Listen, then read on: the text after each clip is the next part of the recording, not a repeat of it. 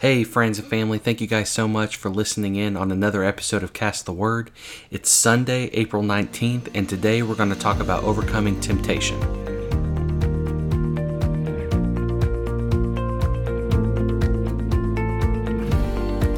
Guys, thank you again so much for joining us today. I'm really excited y'all are here um, because I believe that this word of encouragement will bless you today, or at least I pray that it will. Um, the topic of temptation, man, that's a that's a heavy topic, um, and it's something that all of us can relate to. It's kind of funny actually to to think about that. Um, temptation and sin is a common theme that all of mankind has faced. You know, not not everyone on this planet has accepted Christ as their Lord and Savior. Not all of us are saved and and you know our goal and god you know it's not god's desire to see anyone um, not come to him right? But but before we accept christ as our savior and even afterwards um, all of us have faced the common theme of sin and temptation. Um, adam and eve were tempted in the garden and ever since then every human born has faced temptation. We have all faced it. Um, we've all suffered from temptation to to you know, different varying levels of degree, obviously, but um, you know, we all have temptations. We all have um, that that uh, itch that that sometimes it's hard not to scratch. And um, today, I just want to talk to you guys for a few moments about temptation. I believe that that God's given put something in my heart to share with you in regards to overcoming temptation and some tips and tricks, I guess that that um, we can talk about to help us overcome that. And um, the you know, like we talked about last week, the battle's in the mind, right? That's where the battlefield is, and um, that's uh, where the struggle is. But also, you know, that's where today, where we talk about overcoming temptation, that's um, a lot of that's in the soul realm as well. So I want to dive into this a little bit today. Um, we're going to pull a lot of our scripture from um, the book of Corinthians. Um, uh, specifically, I want to focus first on 1 Corinthians 10, verse 13. Um, I'm going to read out of the Passion Translation, and it says, We all experience times of testing, which is normal for every human being. And that's what we were talking about, right? That, that it's a common theme for all of us to um, have different varying levels of testing or, or tr- call it call it trials call it tribulations call it temptations. It says, We all experience times of testing, which is normal for every human being, but God will be faithful to you. He will screen and filter the severity, nature, and timing of every test or trial you face so that you can bear it. And each test is an opportunity to trust Him more, for along with every trial, God has provided for you a way of escape that will bring you out of it victoriously. I like that um, in this one verse, it, it, it addresses a couple different things. It addresses the fact that we all experience times of testing. And it also provides some, you know, sense of commonality there that you're not alone. We all experience that. Um, you know, the most righteous among us, we still experience times of testing. That's point number one. Point number two is that it immediately ends that sentence and says, but. And I love that. We all experience times of testing, but God will be faithful to you. And it gives us a little hope here. And it says, God will screen and filter the severity, nature, and timing of every test and trial you face so that you can bear it. God is looking at everything that you come across and He understands and sees everything you come across. In fact, it goes through Him first. The buck stops with God. And the timing and the test, the timing of the test, the severity, the, the nature, um, it's all being screened and filtered by God so that we can bear it. And I love that because it just tells us that, you know, we all hear God doesn't put anything on us that we can handle. And sometimes, you know, in the midst of the trial, we we may say, "Really?" Because I feel like I'm I'm I have more on me than I can bear. But find comfort in the fact that in this sentence, in this one verse, it says he will screen and filter the severity, nature, and timing of every test or trial you face so that you can bear it. And it goes on to say, in each test is an opportunity to trust him more. See, there's a lesson in everything that we face, and we all know this. We've all been taught it at a young age. We've all been taught it in church, sitting in church services throughout the years. Or, you know, if you're not a, a regular churchgoer, surely you've heard it before that, you know, that the we learn lessons in life and life teaches us lessons and we all are who we are today arguably, arguably because of the things that we have gone through in our life. We are who we are because of the temptations that we've had that, that we may have given into and and you know there's a, a ripple effect of every decision we make. There there's cause and effect to that decision. That decision can benefit you or harm you or have, you know, minor effects, but the, arguably every decision we make in our life in some form or fashion has an impact back on us. And, you know, the, the, the hope in this scripture is that along with every trial God has provided, He's also giving you a way of escape. In that he's showing us that no matter what we go through, it's just an opportunity to trust God more. Proverbs 3 5 through 6 Trust in the Lord with all your heart and lean not on your own understanding. In all your ways, acknowledge him, and he'll direct your path. Each test, trial, tribulation, temptation, whatever you want to call it, is all there to help mature us. See, God. See, sometimes we we ask the the hard questions of how why would God put this on us? Why you know, especially if we face tragedy or tragic situations, the first thing that the secular world or even we ourselves may think is, God, why me? Why would you let me do that? Why would you let this happen to me? But we have to go back to this verse, and I don't want to spend too much more time on this because it's kind of off topic, but think about the fact that every test is an opportunity to trust Him more. He's always going to get the glory. He's always going to get that glory. And and what the best thing for us to do, and it's easy to say, and uh, you know, sometimes it's hard to follow. It's easy to say, but sometimes it's hard to follow, especially when we're, when we are in the the heat of the battle. But no matter what we're going through, we have to learn and we have to remind ourselves to trust God in everything we do because we all experience times of testing, all of us. Temptations, you know, trials, tribulations, feeling like it's you against the world. These are things that in some part of our life we can all relate to. We can all look back and think about the most difficult time we've gone through in our lives and and more often than not it almost feels like we sometimes go through that alone but we're not alone. God is always with us. God filters the severity of every trial that we go through. He filters it so that we can bear it. Even when it feels like we can't bear it even if, when it feels like you can't bear it on your own know that it is past the it is passed through god first it's past its quality check. Think of it like that. The temptation, the trial that you're going through is past the quality check by the manufacturer, and he has okayed it to come to you because he knows that that trial is something you can you can handle. Find hope in that, I pray. So, not every day is sunshine and roses, and even after we get saved, sometimes it feels like more so after we get saved, after accepting Christ. You know, the times that we miss the mark are so, or the times that we face temptations or trials, sometimes see, seem so much more magnified, right? Um, a sinner, you know, may not find guilt in their sin because it's a lifestyle choice, but when the the when a Christian, when a follower of Christ misses the mark, it's sometimes a gut punch, you know, and and we immediately or we should immediately feel that conviction by the Holy Spirit and and know that that we've missed that mark.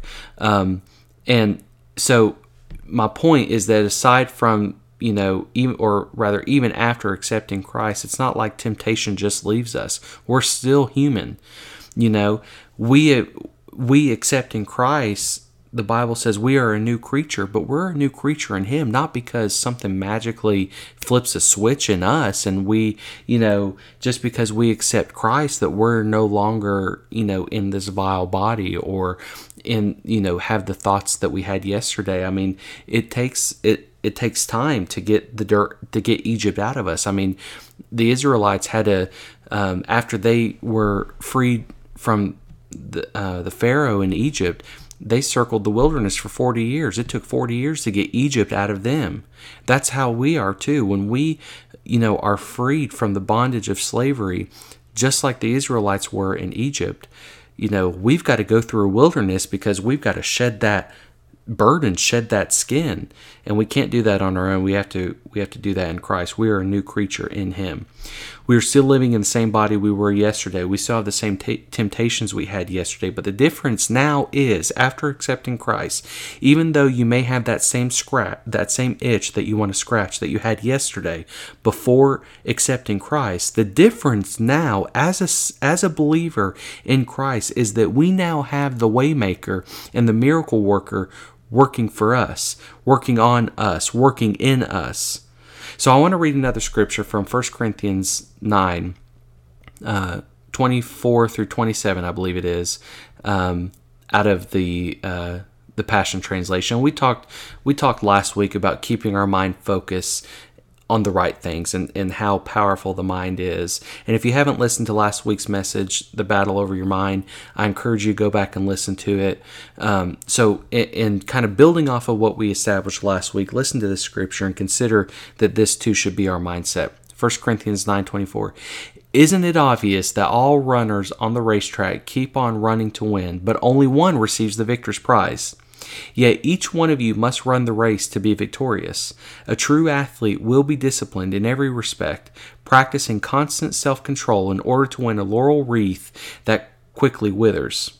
But we, see, the first couple verses here, it's, it's creating this metaphor, I guess, of a picture of a runner's race and how athletes run, but only one can win they all they all run that race in order to win a wreath that will just wither, in order to win a trophy that in time will really mean nothing. It'll signify one accomplishment, but but it's temporal. It's not eternal.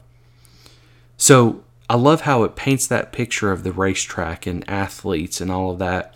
So the first half of the of of this uh, set of scripture here talks about the temporal and compares the runner's race from an athletic perspective in the earthly realm to that of the eternal spiritual realm still picturing the still having the, painting the picture of that of that race. So it goes on to say but we run our race to win a victor's crown that will last forever. For that reason i don't run just for exercise or box like one throwing aimless punches, but I train like a champion athlete. I subdue my body and get it under my control so that after preaching the good news to others, I myself won't be disqualified. So it it's telling us here that we have to keep our minds on the eternal.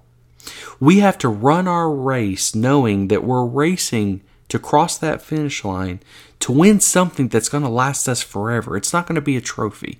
It's not going to be a participation award. It's not going to be a certificate of completion. It's going to be an eternal, victorious crown that will last forever. So in last week's message, we also quoted Romans 8 verse 6 and and I keep finding myself coming back to this verse and this you know we're we're building here we're building on overcoming temptation and, and the first way to do that we have to get control of our mind we have to we have to pray to have the diligence to pull down those strongholds by the help of the Holy Spirit. And Romans 8, verse 6 kind of tells us that as well. And that's what we talked about last week, but I want to read it one more time. Um, I'm going to start in verse 5. For those who live according to the flesh set their mind on the things of the flesh, but those who live according to the Spirit, the things of the Spirit. For to be carnally minded is death, but to be spiritually minded is life and peace. So there are points I want to focus in on today when we think about overcoming temptation. And and these scriptures hopefully build a foundation to show you where we're going that that we all experience times of testing and it's normal but god's going to be faithful to us. He's going to screen and filter everything we go through in order that we can in order for us to bear it. And we need to think that you know in the respect of the athletic realm and how disciplined they are and how exer- how much they exercise to prepare for that race that's the same thing we need to do from a spiritual perspective. We don't just need to exercise to be healthy. We need to be exer- we need to exercise so that when so that we can be effective while we're running our race as well and so that we won't um, so that we'll have the spiritual strength to endure the race right so, here are some points I want to focus on today when we think about overcoming temptation. Number one, we need to first recognize our weakness. What's your weakness? Um, I am a, a, youth pastor at our church, and we talk. I've talked a lot um, in that class about knowing what your it is. We all have an it. What do I mean by that? We all have an it factor, something that um, I keep going back to this metaphor, but we all have that scratch that we want to itch. Now, I hope you understand what I say, what I mean when I say that. We all have a proclivity to lean towards one particular sin or another, uh, or what you might call a pet sin. Some people's pet sins might be uh, uh, addiction. Some people's pet sins might be pornography. Some people's pet sins, I mean, you name it. I, I don't need to go through and name all of them. I think you we we get the picture here that we need to recognize here what our it is. What is your it? And once you if you don't think you have an it, you're only deceiving yourself. We all have an itch that we want to scratch, okay? So we have to recognize that. And listen to what Galatians 5, verse 1 says, and I think this is the Passion Translation as well. Um, it says, Let me be clear, verse 1 Let me be clear. The Anointed One has set us free, not partially, but completely and wonderfully free. Thank God that when we accepted Christ, we are free. But in the sense that He has set us free, we have to learn how to be free ourselves. And that's where the battle is. We must always cherish the this truth and stubbornly refuse to go back into the bondage of our past. Do not be entangled again by the yoke of bondage. Don't give in to your pet sins. Recognize what your weakness is. If your weakness is alcohol and you have a history of, you know, struggling with alcoholism or or being an alcoholic and every day on your way to work you pass by that bar that you always enjoyed going to, you need to find a new way to go to work. you need to try to avoid those things that might trip you up because eventually you're going to be coming home from work or going to work on a bad day and you're going to see that that bar that that you know you were so uh, you had so much fun at you know um, before you gave up gave up alcohol and obviously that's a weakness and you you you recognize that's a weakness so what can you do to avoid it? And that's what i'm talking about here. We need to recognize what our weakness is. We all have a weakness um, and we all need to be diligent and, and mature enough to acknowledge that this is a weakness that this is what can so easily set me up. If you don't know it understand that the enemy knows it the enemy has been studying you long enough to know what will trip you up and get your mind off God and on the earth. And and the best thing that we can do as followers of Christ is to be mature enough and acknowledge that we all have a weakness. We need to recognize what the weakness is, and recognition is the first key to overcoming temptation. You will never overcome temptation entirely, but the idea is that you will at least get the the tools in your tool belt to know that when that itch starts boiling up that you won't go and scratch it that you'll get your mind on other things or, or better yet better said get your mind on god and we can overcome it. Will you mess up? Yes we all mess up okay? But um, i don't want to get ahead of myself because that's that's a point i want to make as well. Um, so let's get back on track here. Number two, it is written. So the first one is recognize your weakness. Number two is it is written. And what do I mean by that? Hebrews 4:12 says, "For the word of God is living and powerful and sharper than any two-edged sword, piercing even to the division of soul and spirit and of joints and marrow, and a discerner and is a discerner of the thoughts and intents of the heart." It is written. We've all heard the story of Jesus in the wilderness, right? Um, and and I think I, I, mentioned it last week or maybe the, the, the episode before I can't remember, but I know I've talked about it recently that you know, Jesus faced temptation. When he was in the wilderness, Satan came and tempted him. And all three times that he tempted Jesus, Jesus replied back and said, It is written. If we don't have the word of God planted in our heart, we're not going to be able to say it is written because we won't know what's written. We have to read and absorb the word so that when that temptation, when the enemy does come in like a flood, and he will, when he comes in to you to tempt you, we need to have the tools in our tool belt to pull out and be able to say it is it is written um, back to the enemy and and once we do that enough, he'll flee from us. Amen. 2 Corinthians 10 4 through 5 says, For the weapons of our warfare are not carnal, but mighty in God for pulling down strongholds, casting down arguments and every high thing that exalts itself against the knowledge of God, bringing every thought into captivity to the obedience of Christ. It all starts with a thought right? It all starts with the thought. Temptation, sin, all of that starts with the thought. And we need to recognize that the word of God is living and powerful. When it's when Jesus said it is written, he didn't just say it because it was because uh, it, it made for a good story. He said it because he recognized that there is power in the Word of God and that the Word of God is our weapon and that it's a living and breathing and powerful Word. And when you use it, it turns into a weapon sharper than any two edged sword. And when we use that, we can attack the enemy when he comes to us. We don't need to play defense, we need to play offense. Amen. Number three, quickly repent when you miss the mark. And again, here I'm talking about um, some points of focus uh, when we think about overcoming temptation. Number one is recognizing the weakness. Number two, it is written, recognizing what's written, and we can't know what's written if we don't read. And number three, quickly repent when you miss the mark. I've said it over and over. Will you mess up? Yes, we all mess up. None of us are perfect. There's only been one that's perfect. 2 Corinthians 7:10 says, "For godly sorrow produces repentance." When we mess up, we've got to be quick to repent. Psalms 32 I acknowledge my sin to you, and my iniquity I have not hidden. I said, I will confess my transgression to the Lord, and you forgave the iniquity of my sin. When you ask for repentance, you will be forgiven. And that's how long that God's long suffering is amazing to me because we as humans, you know, when somebody messes up and and does us wrong, you know, and asks for forgiveness, sure, we might forgive them. It might be hard, but we might forgive them.